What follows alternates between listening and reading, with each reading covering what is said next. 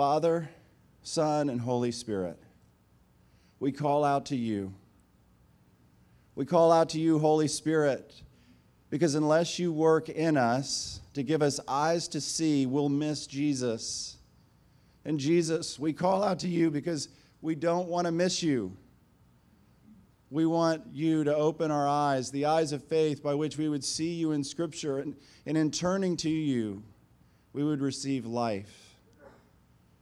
And Father, you sent the Son together with the Spirit to give us life forever with you.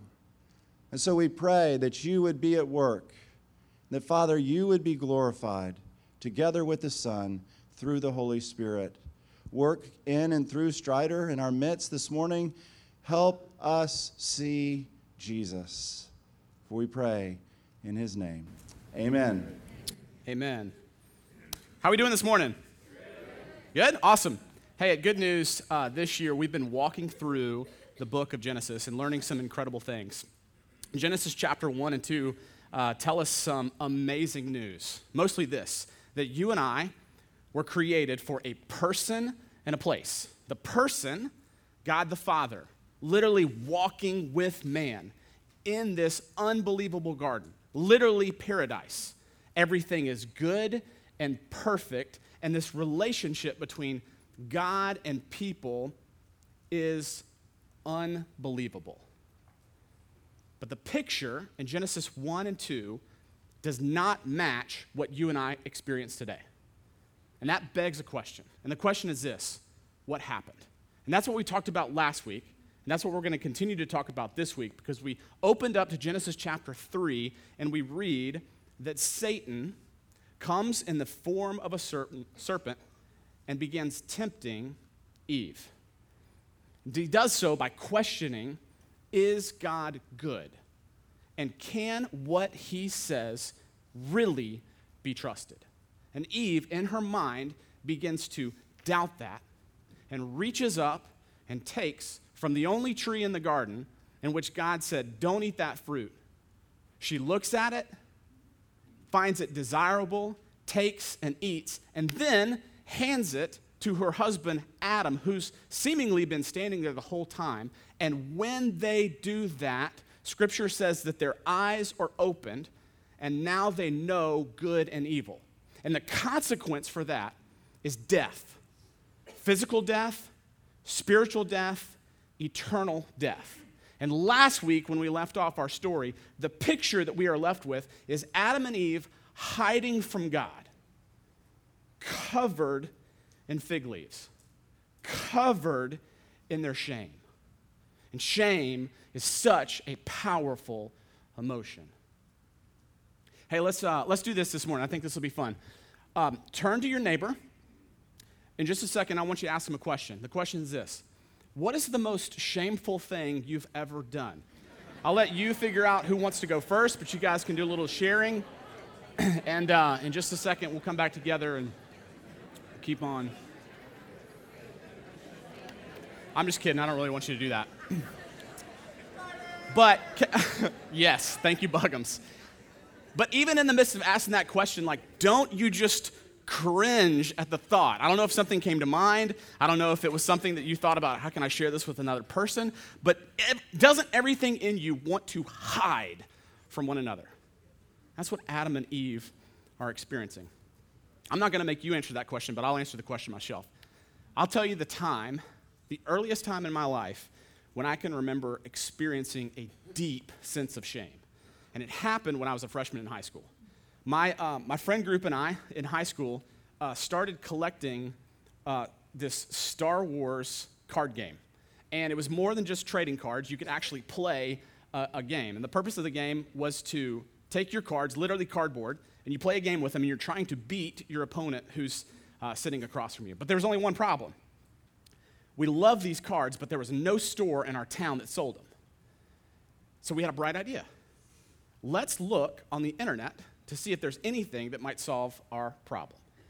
And when we started searching the internet, we found that there were trade forums where you could post, I have this card, and I'm looking for this card. Would you like to swap? So I've got a Luke Skywalker. I'm looking for a Darth Vader. And somebody else could go, I've got a Darth Vader. I'm looking for a Luke Skywalker. Would you like to trade? And then you'd package up your cards, put them in an envelope, and you could trade cards with anyone in the country. And all of a sudden, the options were limitless. And so my buddies and I, we started posting on these forums and swapping cards. And that went on for a couple weeks and got a couple cards. And then I had a genius idea. I said to myself, why in the world would I actually hold up my end of the bargain? Why don't I just start posting and see if people will send me their cards and I'll just hold on to mine? Because the Strider was more crafty than any other high school boy in the land. And so I made these posts, and they were a little bit outlandish. Like, I have this valuable card, and I'm looking for this, card that's worth half the value of the one I'm willing to trade. Would anybody like to trade? All of a sudden, people started blowing up my inbox. Yes, I'd like to trade. I'd be glad to make that trade. Okay, great. I'll send on Wednesday. You send on Wednesday? Cool. Okay, good. Yep. They would send me their card, and I wouldn't send them anything in return. Envelopes started showing up at my house, and I did not want my mom to get wise to what was happening, and so I recruited my friend Jeff Lambert, who also played this game, and I said, Jeff, could I send some of these packages to your house? They'll have my name on them, but that way my mom checks the mail at noon, and I'm still in school. She won't know that I'm receiving so many of these packages. And he goes, absolutely. That's what good friends do, right? Like, they're in it with you. So packages started showing up to Jeff's house, and then he would bring them to school and be like, dog, you got this envelope, and we'd open it up and be like, oh my gosh, I can't believe I got this Star Destroyer. Super nerdy, I know, but like, it just was what we were into. And that went on actually for a couple of months, and then one day that all changed, because one day my mom picked me up from school, like she normally does, and we get in the car, and she, as soon as she starts driving, she goes, funny thing happened today. I got a letter in the mail. It was addressed to me from this guy in Texas I'd never heard of. And I opened up the letter, and the letter said, Dear Mrs. Stokes, I'm writing to inform you, because I don't think that you're aware of this, that your son has been ripping people off through these trade forums. And I'd also like to make you aware of the fact, because I don't know if you know this as well, that what he's doing is called mail fraud. And that's a felony offense. And so I just would like for you to know that this is what's happening. She tells me this, and she goes, I brought the letter with me. Would you like to read it? No, I would not like to read it. But I take the letter, because it's just me and her in the car, and I read it, and it says exactly what she says. And this is not the moment where I felt the most shame. It was what my mom said next. She said, I don't have no idea what this guy is talking about, because I know that this can't be you. And it was one of those things, when somebody says something to you and you know it's not reverse psychology, like they really believe it. Like, my mom really believed this about me. And all I could do was just shrink to the side of the car. Like, there are not enough fig leaves in the world to cover what I felt when my mom said that. And I confessed, I said, Mom, it's true. I couldn't even look at her, but out of the corner of my eye, I don't know if you've ever done this or had this experience before, but you can just, that person doesn't even have to say anything, but you know that trust has been broken. My mom's body posture changed. She's driving her car, but all of a sudden, she just changes. And our relationship is fractured. Now it's restored. I love my mom, she loves me. But in that moment, our trust, her trust for me, is just splintered. There were consequences to my actions, because my mom is a good mom.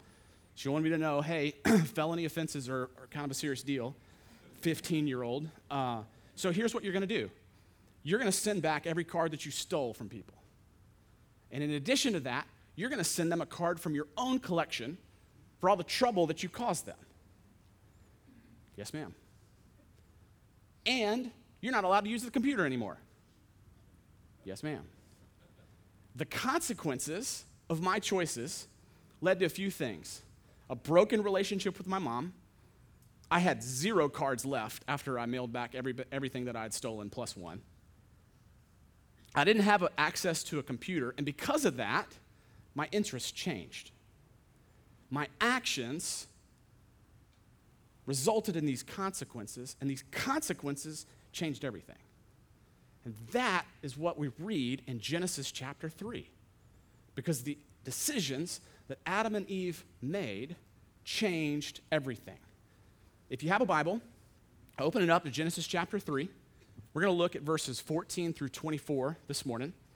If you don't have a Bible, that's okay. You can just follow along with us on the screen, but would love for you to have your own eyeballs on God's word. Verse 14. So the Lord God said to the serpent, because you have done this, cursed are you above all livestock and all wild animals. You will crawl on your belly and you will eat dust all the days of your life. And I will put enmity between you and the woman and between your offspring and hers. He will crush your head and you will strike his heel. To the woman, he said, I will make your pains in childbearing very severe. With painful labor, you will give birth to children. Your desire will be for your husband, and he will rule over you. To Adam, he said, because you listened to your wife and ate from the tree about which I commanded you, you must not eat from it. Cursed is the ground because of you. Through painful toil, you will eat food from it all the days of your life. It will produce thorns and thistles for you, and you will eat the plants of the field. By the sweat of your brow, you will eat your food until you return to the ground, since from it you were taken, for dust you are, and to dust you will return. Adam named his wife Eve because she would become the mother of all the living. The Lord God made garments of skin for Adam and his wife and clothed them. And the Lord God said, the man has now become like one of us, knowing good and evil. He must not be allowed to reach out his hand and take also from the tree of life and eat and live forever. So the Lord God banished him from the Garden of Eden to work the ground from which he had been taken. After he drove the man out, he placed on the east side of the Garden of Eden cherubim and a flaming sword flashing back and forth to guard the way to the tree of life. We're going to walk through this verse by verse and just sort of unpack a couple things that are here. So back to verse 14. So the Lord God said to the serpent, because you have done this, cursed are you above all livestock and all wild animals. In the first chapter of Genesis, God makes and creates all things, everything that we see around us. And then he says to Adam, you're in charge of all of this. Every plant, every bird, every animal, everything that crawls along the ground, you are responsible for tending this, carrying this, but you will also rule over everything that I have created. He gave Adam dominion over his creation. And when Adam and Eve sinned against God, that dominion continued to all living things. Up until this point, animals and created things had only known life. But now God says, cursed. And entering into every living thing is this death principle. And that's the reality for all of us too, right? Like even though we're sitting here alive and you're looking at me and I'm looking at you, we're also in the process of dying. Cursed are you above all livestock and all wild animals. You will crawl on your belly and eat dust all the days of your life. Which is just such a figure of speech for this serpent. What a humiliating consequence. To crawl on your belly, to have to eat your prey off of the ground, covered in dust and dirt and muck. And this served as a visible reminder, both to Satan and to us, about the coming promise in verse 15. Whenever you look at a snake, in other words, I want you to remember this coming promise.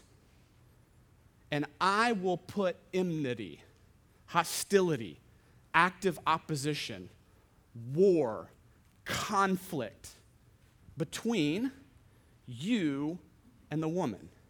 That there will be two kingdoms now, because of Satan and because of your choices, these two kingdoms of good at war will constantly be at odds with one another, in continual struggle, in continual conflict.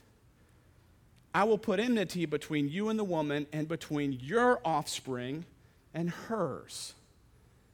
We know that Satan is not able to procreate and produce more offspring, but Jesus himself has something very specific to say about Satan's offspring. We're not going to look at it now, but if you're curious, write down John chapter 8, verse 44, because Jesus has some pretty strong language for the father of some people that he's talking to in comparison to his father.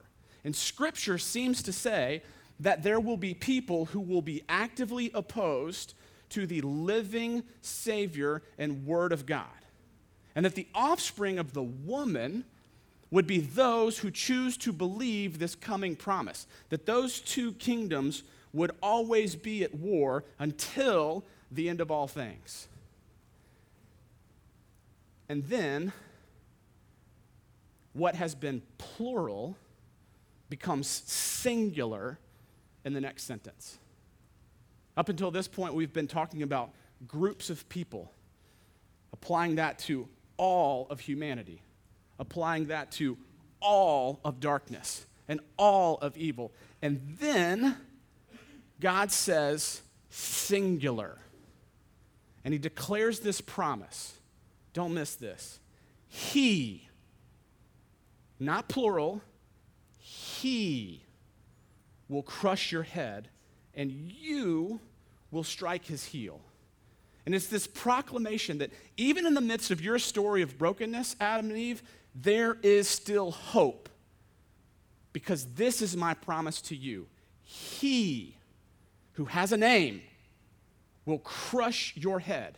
You will strike his heel. You will deliver a painful blow. It will look like it is fatal, but he will deliver a decapitating blow to you, and it will be final and forever. He will crush your head, and you will strike his heel. This passage screams Jesus, and we're going to come back to that in just a second. To the woman, he said, I will make your pains in childbearing very severe. With painful labor, you will give birth to children. Your desire will be for your husband, and he will rule over you. Genesis 1:27. So the two become one flesh. And the consequences for that is brokenness. That one flesh union between husband and wife in perfect relationship to God the Father, this picture of the Trinity, three persons in one relationship together, that is now broken. And the consequences for that, he will rule over you. And isn't that true when you think about from a historical and a global perspective, and even today, that is a reality for women? I mean, women are still enslaved to this very day. And even today on earth, there are cultures where men hold the power of life and death over daughters and wives. That is our world because of the choices that we have made. To Adam, he said, because you listened to your wife and ate fruit from the tree about which I commanded you, you must not eat from it. Cursed is the ground because of you.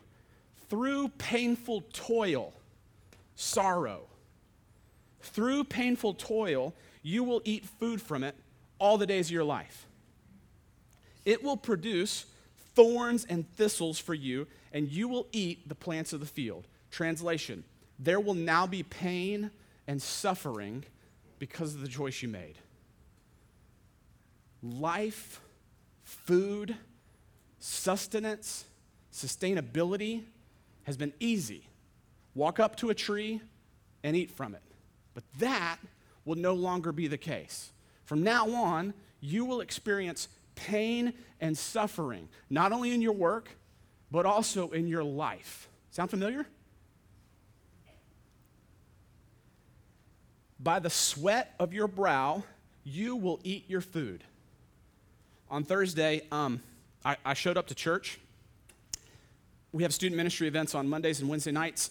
So Thursday was going to be my day where I sat down at my computer and took everything that some people that I had asked, hey, would you just look at this message with me and just give me questions that come to mind and give me your observations. I had taken all of that. I've been looking at scripture references. And Thursday is the day where I said, okay, I'm going to put all of this down on a piece of paper, not literal paper, but in a document.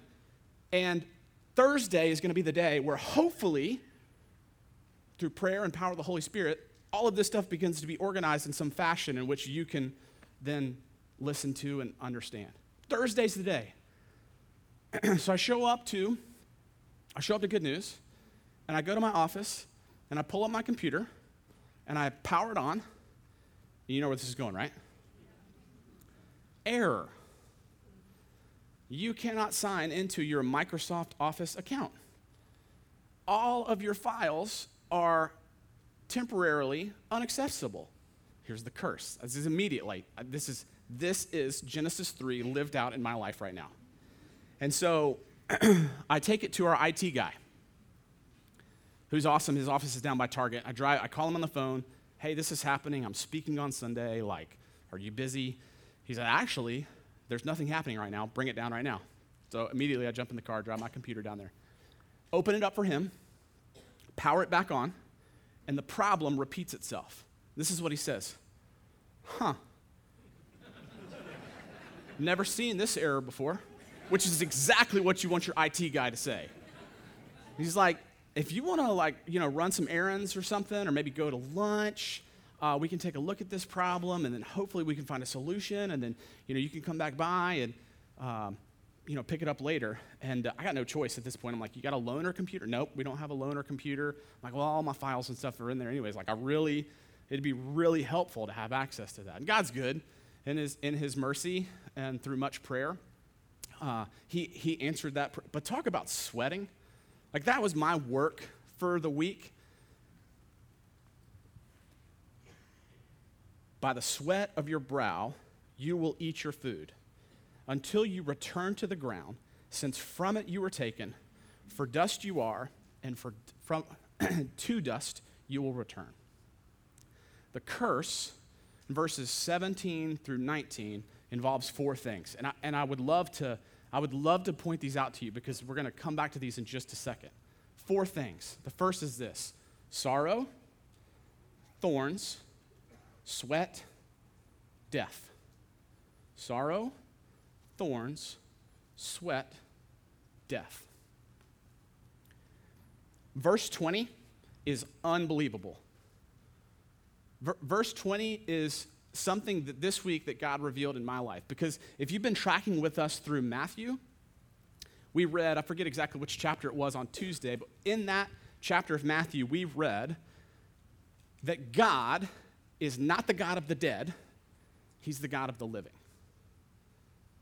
So I read this verse in Matthew, and then read this verse in Genesis chapter 3, verse 20, and all of a sudden, something I'd never seen before just immediately leaps out of the page. Adam named his wife Eve because she would become the mother of all living.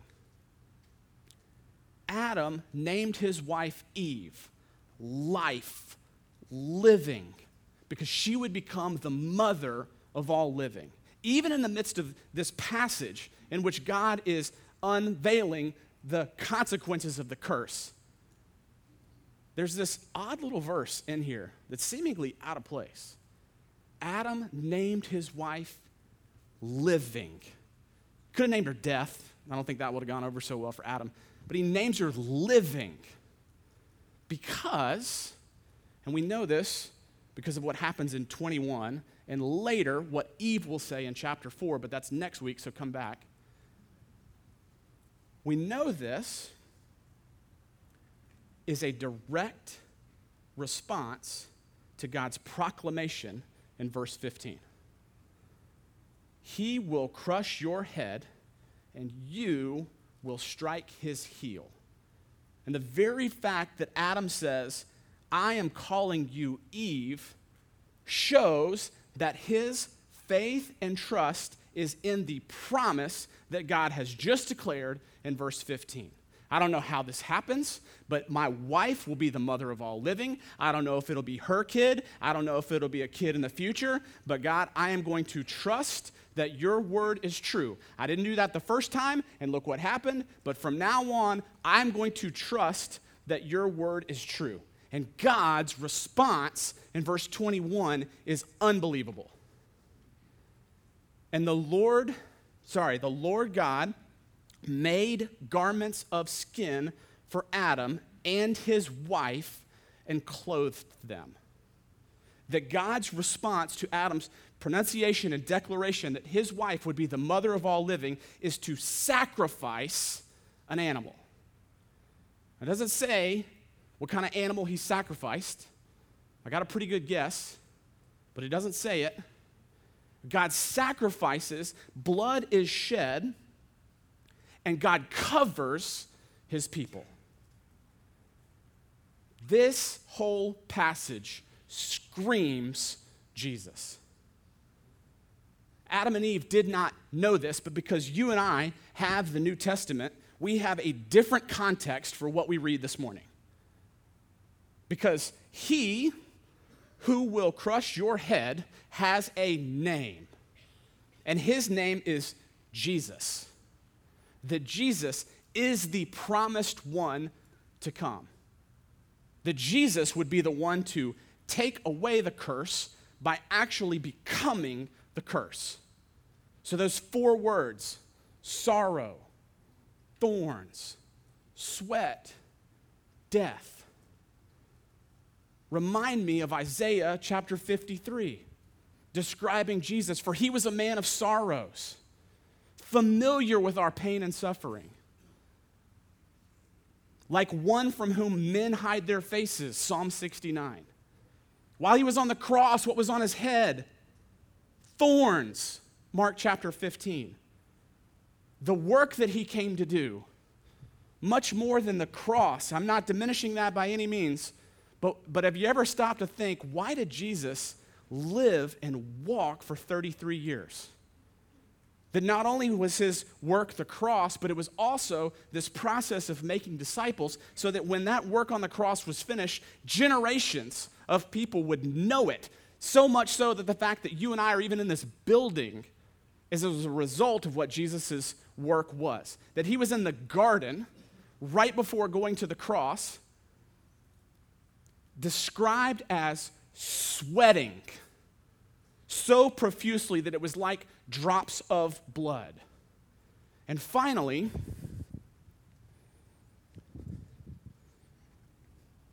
Jesus climbed on a cross. Because he knew that he was the only solution to our problem. In every sense of the way, in his life and in his death, Jesus literally becomes a curse for you and I. Galatians chapter 3 says it like this. Christ, this is chapter 3, verse 13. Christ redeemed us from the curse of the law. Here's the curse of the law, Genesis 3, by becoming a curse for us.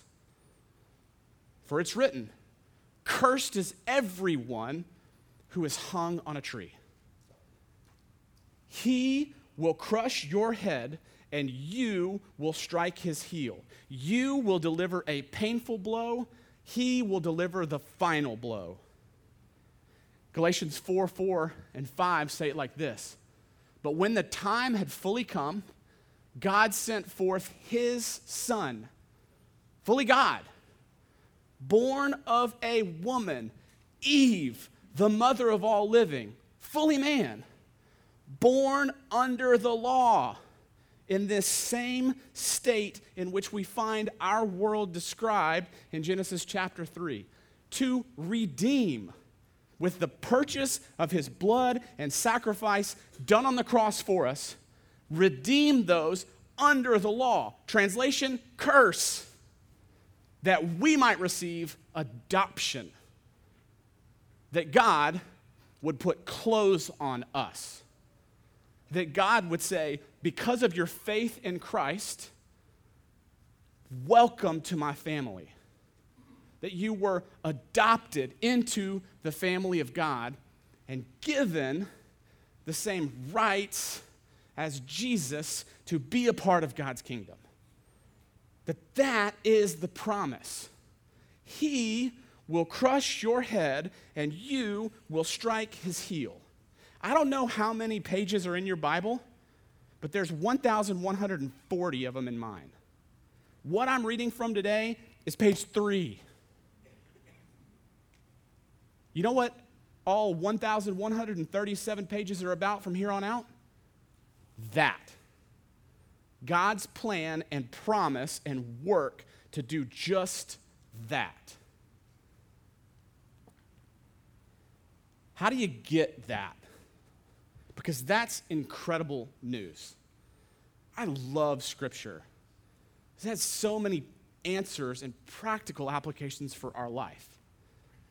The reality is this, for the wages of sin is death. We're seeing that in Genesis 3. That our choices to rebel against God just result in death. Romans 6:23, for the wages of sin is death, but there is not a period at the end of that sentence, there is a comma. For the wages of sin is death, but the gift of God is eternal life through Jesus Christ our Lord. That if you want the curse gone from your life, that if you want adoption back to the one who created you and made all things and wants to walk with you, that is through Jesus Christ. And here's what we do in response. This is Romans chapter 10, verse 9. It's not up on the screen, but just listen to it.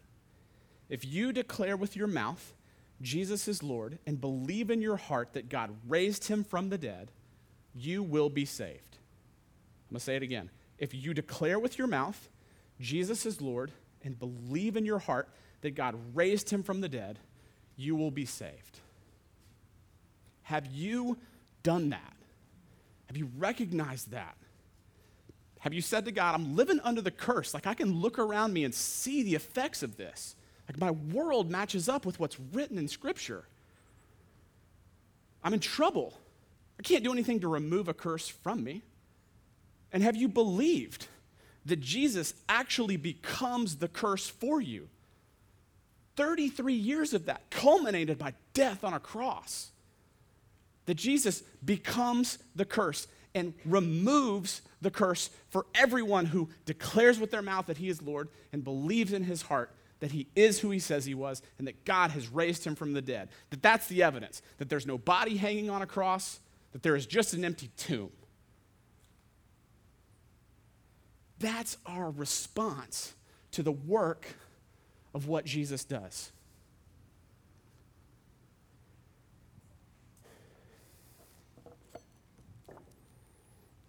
That just held my Bible down in place, don't worry about it. 22. And the Lord God said, the man has now become like one of us. Plural. And here's the Trinity again. We saw it in Genesis chapter 1 when God creates all things. We see it again here in verse 22. Plural, like one of us. Father, Son, Holy Spirit, 3 persons in one. Knowing good and evil. He must not be allowed to reach out his hand and take also from the tree of life and eat and live forever.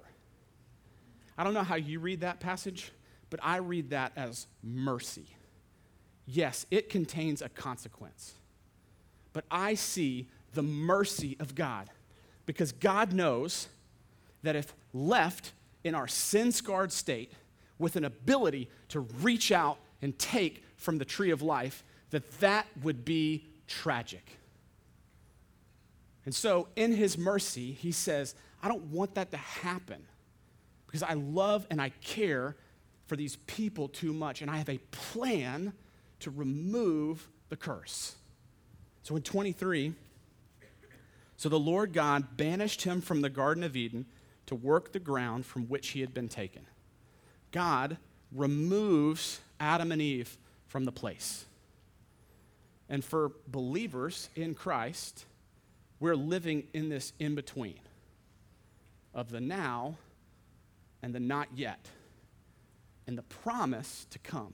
You know what God's going to do at the end of all things? You know how Revelation describes the new heaven and a new earth? It's a garden. That Jesus is coming back. That when he does, the garden will be restored. And those that have put their faith and trust in Christ will walk with God, not just by faith, but also by sight. 24, after he drove the man out, he placed on the east side of the Garden of Eden cherubim and a flaming sword flashing back and forth to guard the way to the tree of life. What's this about? It's a visible reminder for you, for me, for Adam and Eve at this time, that you cannot reach out and grab hold of salvation on your own. There is no good work that would allow you to have eternal life. So God puts angels in this sword in the midst of the outskirts of this garden as a reminder to say, you cannot save yourself. Someone has to remove the curse for you. The worship team is going to come back out. And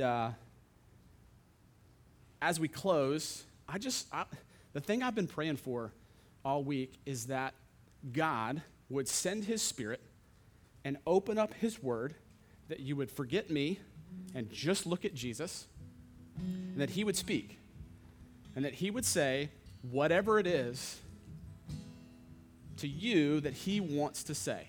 Because there's a lot of people in here. I have two questions, and maybe they're helpful. If they are, great. If not, ignore them. But here are the two questions.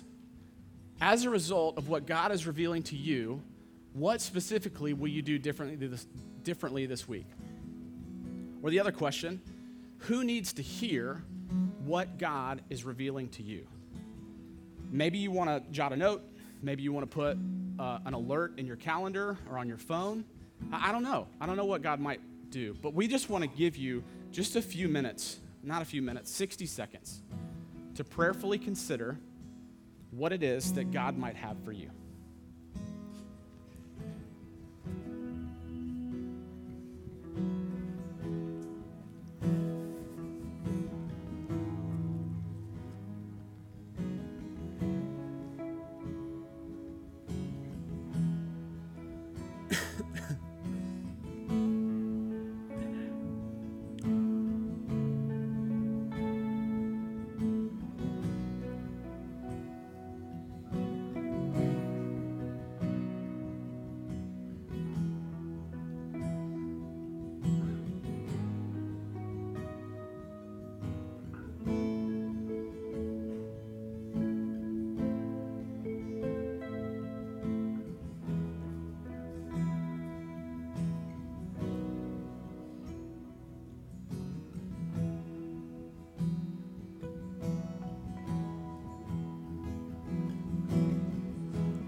Hey, I would invite and encourage you to take whatever it is that God is doing in your life and take it to small group and share it both as an encouragement with one another, because you are not meant to do life alone.